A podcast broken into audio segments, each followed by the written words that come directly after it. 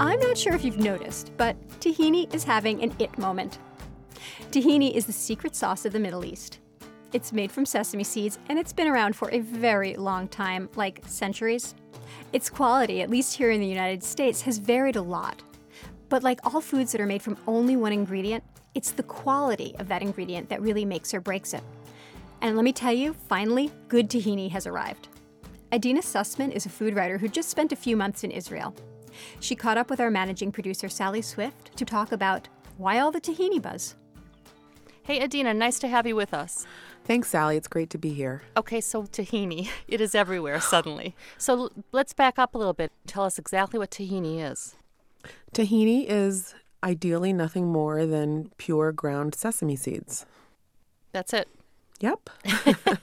um, sesame seed is you know, um, an ancient food. It's been cultivated in India since 5000 BC, and there are references to it found on cuneiforms from 3500 BC. So it's got a lot of history.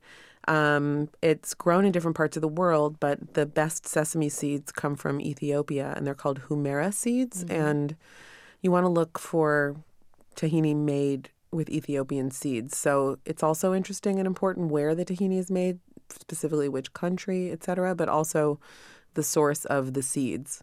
So, unlike other food trends right now, you know, it's not necessarily about um, buying local, right. it's about buying the best. Where does the flavor come from with tahini? Is it in the roasting or is it just in um, the raw seed? No, it comes from a variety of places. Um, the Humera seeds specifically are prized for the soil in which they're grown. So I think there is some value in the terroir and the soil is very rich in certain minerals and grows around other things that imbue the seeds with with deep flavor. Uh, but yes, you know, the roasting and the grinding process also impact the flavor. Hmm. What should good tahini taste like, Adeena? It definitely should have a light and toasty sesame seed flavor. And it should definitely have a bit of a richness to it. You know, one of the reasons it's so delicious is because it is high in fat. Yeah. Um, and while it's also nutritionally dense, contains a lot of vitamin B and E and magnesium and iron and calcium, it's actually surprisingly high in calcium. It's also nutritionally dense because it contains what we now refer to as quote unquote good fats. It should definitely have a, a sticky and silky mouthfeel. And I have definitely been noticing with some of the the newer tahinis that there are some differences in the texture. And what about bitterness? Because I associate tahini a little bit with bitterness, and I may have never had good tahini, to be perfectly honest.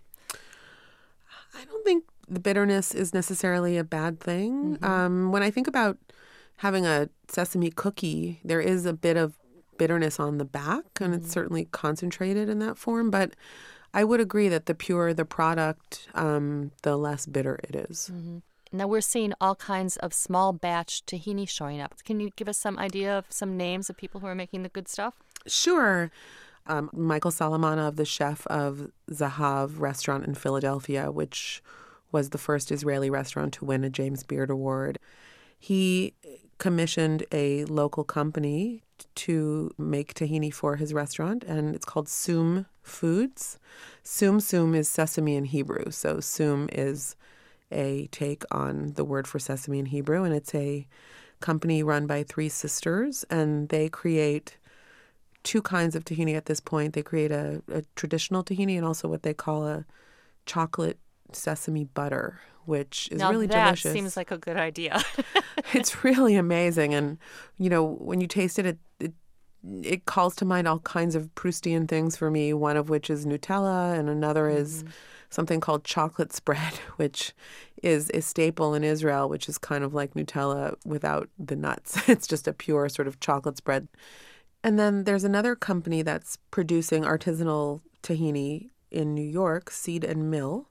They're based in Chelsea Market, and it's three friends who became business partners and saw a, a rising interest in products using sesame. They sell traditional tahini, which has the hulls removed, but they also sell a whole grain tahini, which means that the hulls or the darker brown, sh- small, tiny shells are still intact on top of the sesame seeds, and that has a darker color and a slightly different texture. And they also sell what's called green tahini, which is ubiquitous at falafel shops in Israel. And it's tahini that has been mixed with salt and potentially a little bit of olive oil, and also, most importantly, green herbs like cilantro and parsley. So it's like a bit of a dressing that you can just use many different ways. Sounds delicious. And it reminds you how flexible tahini really can be. Oh my gosh, it's incredible. So, give me some ideas for things that we can do with tahini besides putting it on my delicious falafel sandwich. well, one of the things that I really enjoy in Israel is um, on my soft serve tart frozen yogurt they have tahini in a squeeze jar and you can squeeze it right on the frozen yogurt. So it's a great thing to put on ice cream and it kind of sort of freezes up a little bit, almost like a magic shell, except much healthier.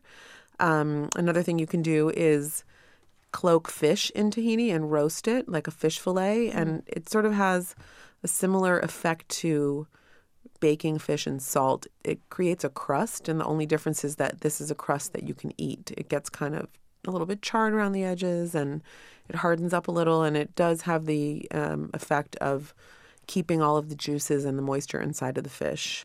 One of the dishes that really kicked off the tahini trend was something at a restaurant in Jerusalem called Machne Yehuda.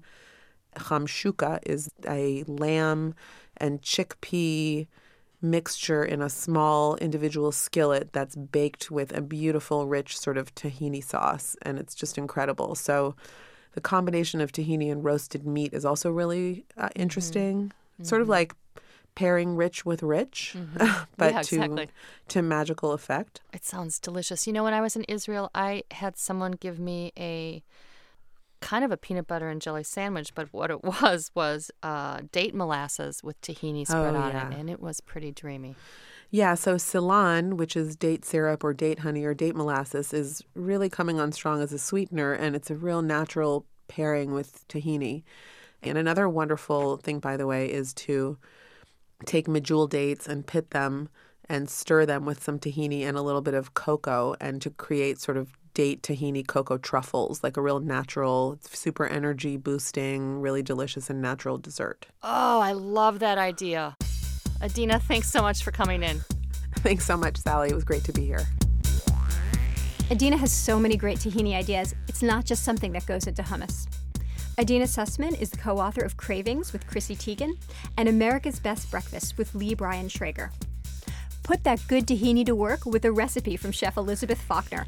It is one of the best falafels we've ever tasted, and you can find it at splendidtable.org.